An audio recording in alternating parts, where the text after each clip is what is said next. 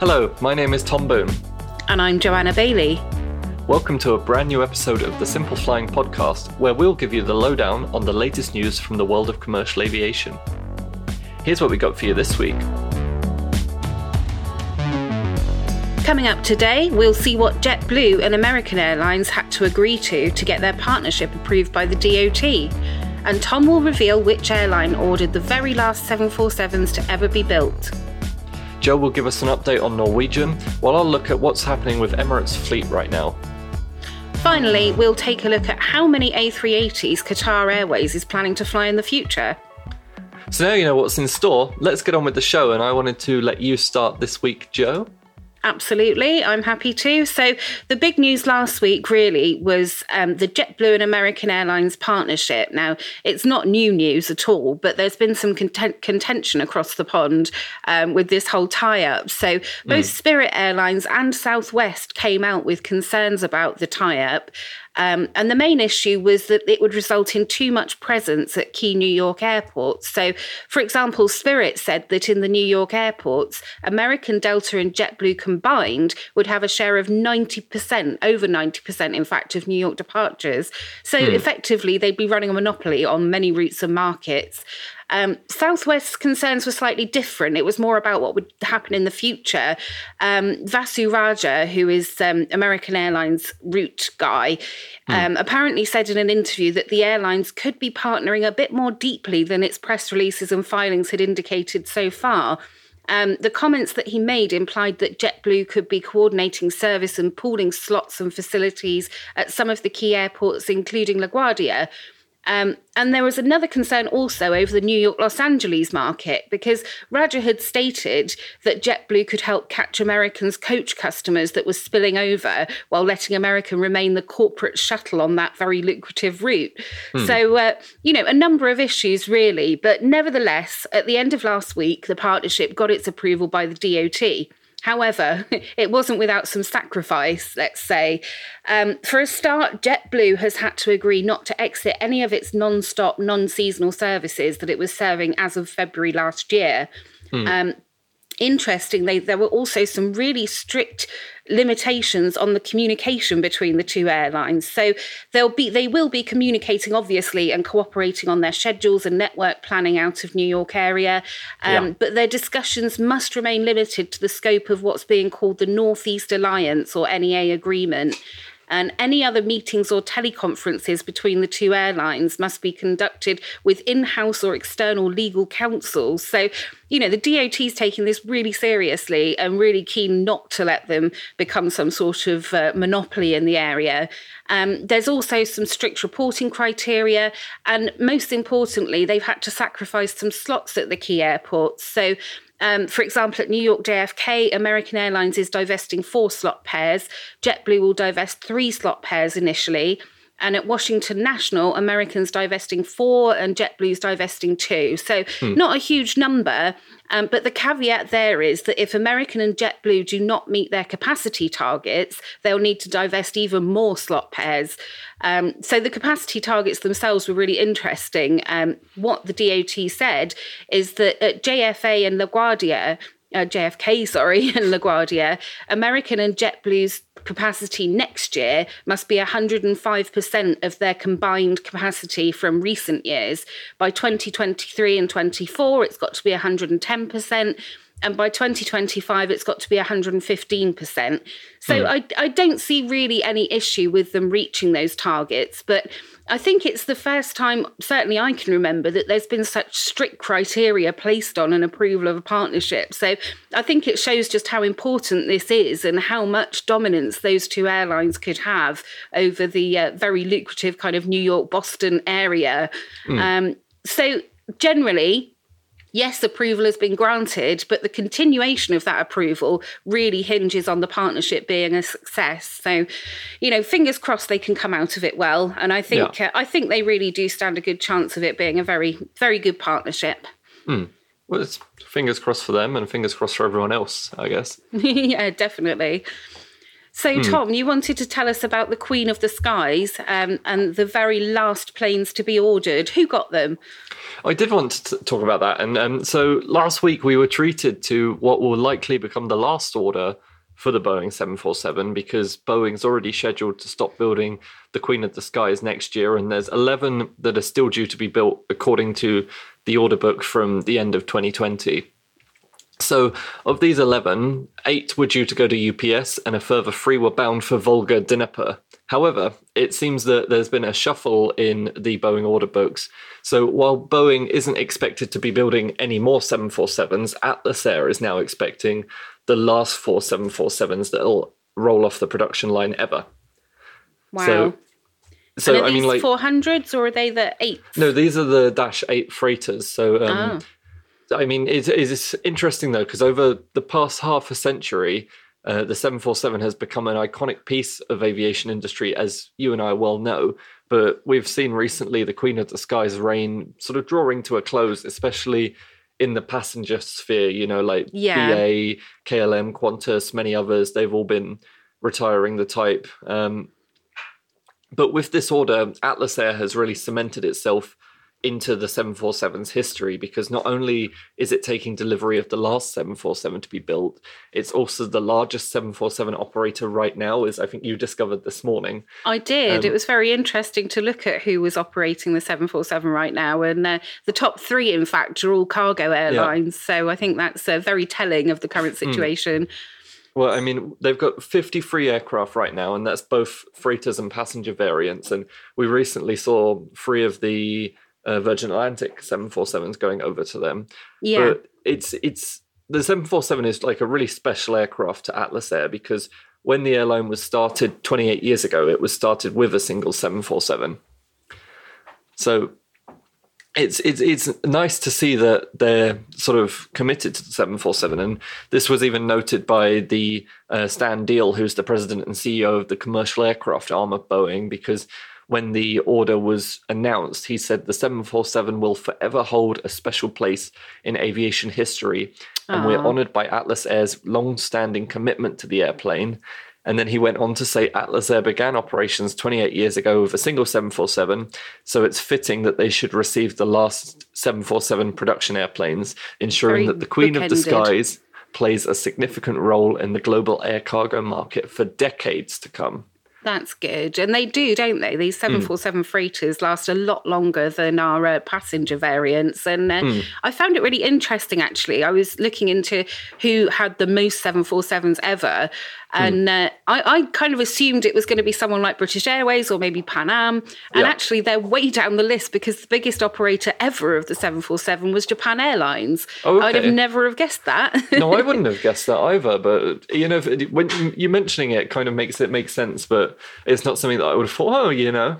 No, I was surprised. They had a 108 altogether. Oh, wow. um, they began with the 100 and they had all the variants, in fact, um, over the years, and including, of course, the special domestic versions with mm. the increased capacity and lower fuel capacity. And the, the 747 400D had the highest capacity of all, and that would yeah. do 624 people. Can you imagine? I, I just can't imagine that there would be such demand for yeah for this you know like I, I always look at the flight schedules in japan and i'm blown away by how these single routes will have like maybe 20 flights a day and it's not far yeah. and it's it's and they get good load factors too. I yeah. think uh, I'm dying to go to Japan actually, and I think mm. you know it takes kind of people densification to a whole new level. yeah, well, so, I mean, you, uh, like we had the incident a couple of weeks back where it was a seven, a triple seven, and it was only flying for about an hour, but it had to, like, the whole flight was one or two hours for a triple seven. Wow, it's a whole different world, and mm. uh, one I'd love to explore in the future when uh, the world stops being quite so crazy. Yeah. so I wanted to talk about um, an airline that's a bit closer to home and hasn't operated any 747s, sadly, but uh, we've been tracking the progress of Norwegian quite closely. Um, as our listeners will no doubt know, they entered the pandemic as one of the most debt burdened airlines in the world, and mm. there was a lot of question marks. Even before COVID, there were a lot of question marks over its future. And, you know, the pandemic has really kind of um, brought that to the forefront. Um, so, it's been undergoing what's called um, Irish examinership because part Yeah. of its business is in Ireland, and that seems to be a much kinder way of dealing with what is essentially bankruptcy. Um, And it's going through a restructuring plan. And, and last week we got notification of what that restructuring is going to look like. Um, and it's bad news for people that want to take transatlantic hops on the cheap because they're not going to be flying long haul anymore. Um, Norwegian will be returning to its roots as a European short haul airline. Um, in this year, 2021, they're looking to operate around 50 narrow body aircraft. Um, they're hoping to increase that up to about 70 next year. Um, and it wasn't a, a complete surprise because I think we'd noted on Simple Flying the week before that they'd flown at least six of their Dreamliners to Ireland Yeah. to be repossessed by the leases. Um, so over the coming weeks, we'll no doubt see the rest of the fleet leaving. I'm not entirely sure how many they've got at this precise moment in time, but uh, they won't be flying them with passengers anymore, which Yeah, is uh, that's a bit of a shame. It is sad. Um, I think, you know, they were a game changing airline and lots of others followed in their footsteps and they've all kind of ended up going the same way. But uh, Yeah. as I say, this is all about raising some 5 billion kroner, which is about $590 million under the restructuring process. Um, and the CEO, Jacob Schram, said that the short haul network has always been the backbone of Norwegian and it will form the basis of a future resilient business model. Um, so, what he's saying is local, low cost long haul isn't working. It, it never has. and, uh, and that means, sadly, that there'll be lots of cuts to staffing as well. So, all their staff in the UK, France, Italy, Spain, and the US um, are going to be laid off. Um, the the figures I've seen, it's about a thousand or one thousand one hundred UK crew that are going to be made redundant, and there's similar numbers expected in the other countries. So you know, really sad times for the Norwegian long haul crew. Um, as we've spoken about many times in the past, low cost on the long haul is a very difficult model to make work. And Michael hmm. O'Leary said it never works. And it seems that he could be right. You know, as I say, other airlines followed in the footsteps of Norwegian, such as WOW and Primera. And we've watched them all go under. So Norwegian, it seems, is going the same way. Um, but thankfully, it looks like it will be staying with us as an airline. And hopefully, this is enough to save the airline. But for us who enjoyed a, a budget trip across the Atlantic, it doesn't look like that will be happening anymore. So sad times. Well, I mean, until JetBlue swoop in with their new. Well, of course, that's exciting times. Let's hope they can make low cost and long haul work for them. Yeah. Well, I wanted to talk about somebody that may not be low cost, but they definitely make long haul work, and that was Emirates. um, because they've sort of been quite vocal about their fleet this week. Um, they had a big interview with Reuters and the airline's president, Tim Clark, and it seems that sort of all Clark wanted to speak about was the fleet because, firstly, he touched on the continued delay to the 777X Yeah. so we already know that the type likely won't join the Emirates fleet until 2023. But Sure. Clark suggested that the first aircraft might not even join the fleet until 2024. Wow. Um, he told Reuters it's it's a question of when the aircraft is going to be completed and certified and offered for entry to service. That could be 22, 23, or it could be even longer. wow. So, yeah. I mean, he hasn't said 2024, but he's hinting there that it could He's be. not expecting it anytime soon. Yeah. Um, which is a shame because I just I really want to see this plane. Um, I think we just- all do. yeah, the folding wingtips with Lufthansa, please. Um, Definitely. but I mean, while that that is quite a downer, it wasn't all bad news. Um, he also told the publication that if things go as planned, he hopes that Emirates will be able to operate its entire fleet by the end of the year. Oh, that's good. That's very So- optimistic. Well, yeah. In terms of the seven, uh, the triple seven fleet, that's not huge, as eighty six percent of the triple sevens are already flying. However, Oh. it becomes a giant goal when you look at the Airbus A three eighty fleet, if you'll pardon the pun. yeah, super jumbo humour there. yeah. Um, so, as we mentioned last week, I love nothing more than a good spreadsheet on an evening. Um, so, this week I trawled through data from FlightRadar24.com for each of Emirates' A380s, and it wasn't the hardest thing in the world because a lot of them have been. Um, I mean, it took maybe an hour, an hour and a half, but um, many of the aircraft you could just click over because they haven't flown since they were grounded. right. Um, but it, it's not perfect because for some reason the airline's second newest aircraft, EVM, uh, keeps showing up as a Cirrus SR22. So How bizarre. it must be a reissued registration or something. yeah, I think so. I think it's a transponder issue. But um, well, anyway, um, my hours of work showed that 17 of the airline's A380s are now active. And Mm. assuming that no more A380s are going to be retired in the next year, this means that 100 Emirates A380s remain grounded for the time being. And, Good grief. you know, most airlines right now are showing that resuming operations with a fleet of 10 A380s is difficult. So, yeah, you know, let alone gotta- a hundred. yeah, well, I mean, it, it's it's for Emirates. They don't have much choice once the whole triple seven fleet is reactivated. It's either you don't reactivate any more aircraft, or it's the A380.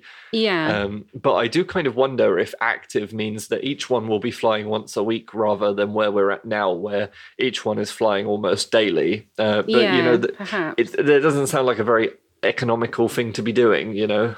I mean, there was a there's the whole issue of who's going to pilot them as well, because it was Yeah. I think November last year they laid off a huge proportion of their A380 pilots for a period of 12 months. So Hmm. you know you've got to think that it's going to be right at the end of the year if they do bring these back because they don't have enough crew for them right now. I mean, I'm sure a lot of or a, a decent portion would come back earlier given the chance. Yeah, I guess so. I'm I'm sure they're banking on the vaccine and Yeah. things looking up by the end of the year. Yeah, and I think they're definitely. everything that's going on does point towards a, a quicker recovery than perhaps some of us were thinking this time um, six months Yeah. ago. So, yeah, fingers crossed that they've got that right. But uh, do you want to hear about some more A380s in the Middle East? I always want to hear about A380s, Joe. It's I my know life. you do, Tom. so, uh, yeah, it's not great news from another A380 operator in the Middle East. Okay, Um, not great news. I don't want to hear it. I'm going to make you listen anyway. so, um, Qatar Airways, they don't have a huge fleet. They only have 10 A380s, but that's rather standard across the industry if you compare it to other A380 operators aside of Emirates. So, um, it's a it's a fleet that hasn't been anywhere for quite some time. And the CEO, Akbar Al Baker Baker, I'm never sure if that's Baker or Baker, he hasn't been quiet about the fact that he doesn't like it anymore. Um, so it was, I think a couple of months ago, he said it would be a while before we saw it back in operation for the airline. At, at one point, he said that airlines that were operating the A380 during the pandemic were economically, ecologically, and politically irresponsible. Um, so lots of words from our CEO, Mr. Backer, there. Um, but at CAPA Live last week, he put some numbers onto what we could expect to see coming back from Qatar. Um, when the A380 does resume flying, half of the fleet will stay on the ground permanently. Um, so he raised lots of concerns about the A380's environmental impact and its general efficiency. And he said before that um, the A350, particularly the A350 1000, is one of the best aircraft for fuel efficiency. I don't think that's a big secret. It is a highly efficient plane. Um, Yeah. But then he And went on to it. say they do, they really enjoy it. They went on to say that the A380 is one of the worst aircraft when it comes to emissions that's flying today. Hmm. So, if and when the A380 does come back for Qatar, it looks like he'll be looking at just a fleet of five. Hmm. And I don't really know what you can do effectively with a fleet of just five A380s. you know, like ANA makes it work with three. That's true. It's a very specific route, though. And I'm thinking that Yeah. this is kind of the lines that he's thinking along. Maybe he's eyeing places like Heathrow and other slot controlled airports and, Hmm. you know, just running some high capacity on those routes. But uh, as Emirates has always said, the A380 doesn't work very well in a small fleet. And they always accused Air France of having this problem because they never bought enough. And they have always said that the only reason they make it work so well is because they've got so many. But uh, um, I guess with these more efficient planes in the fleet, maybe they won't bring any back at all.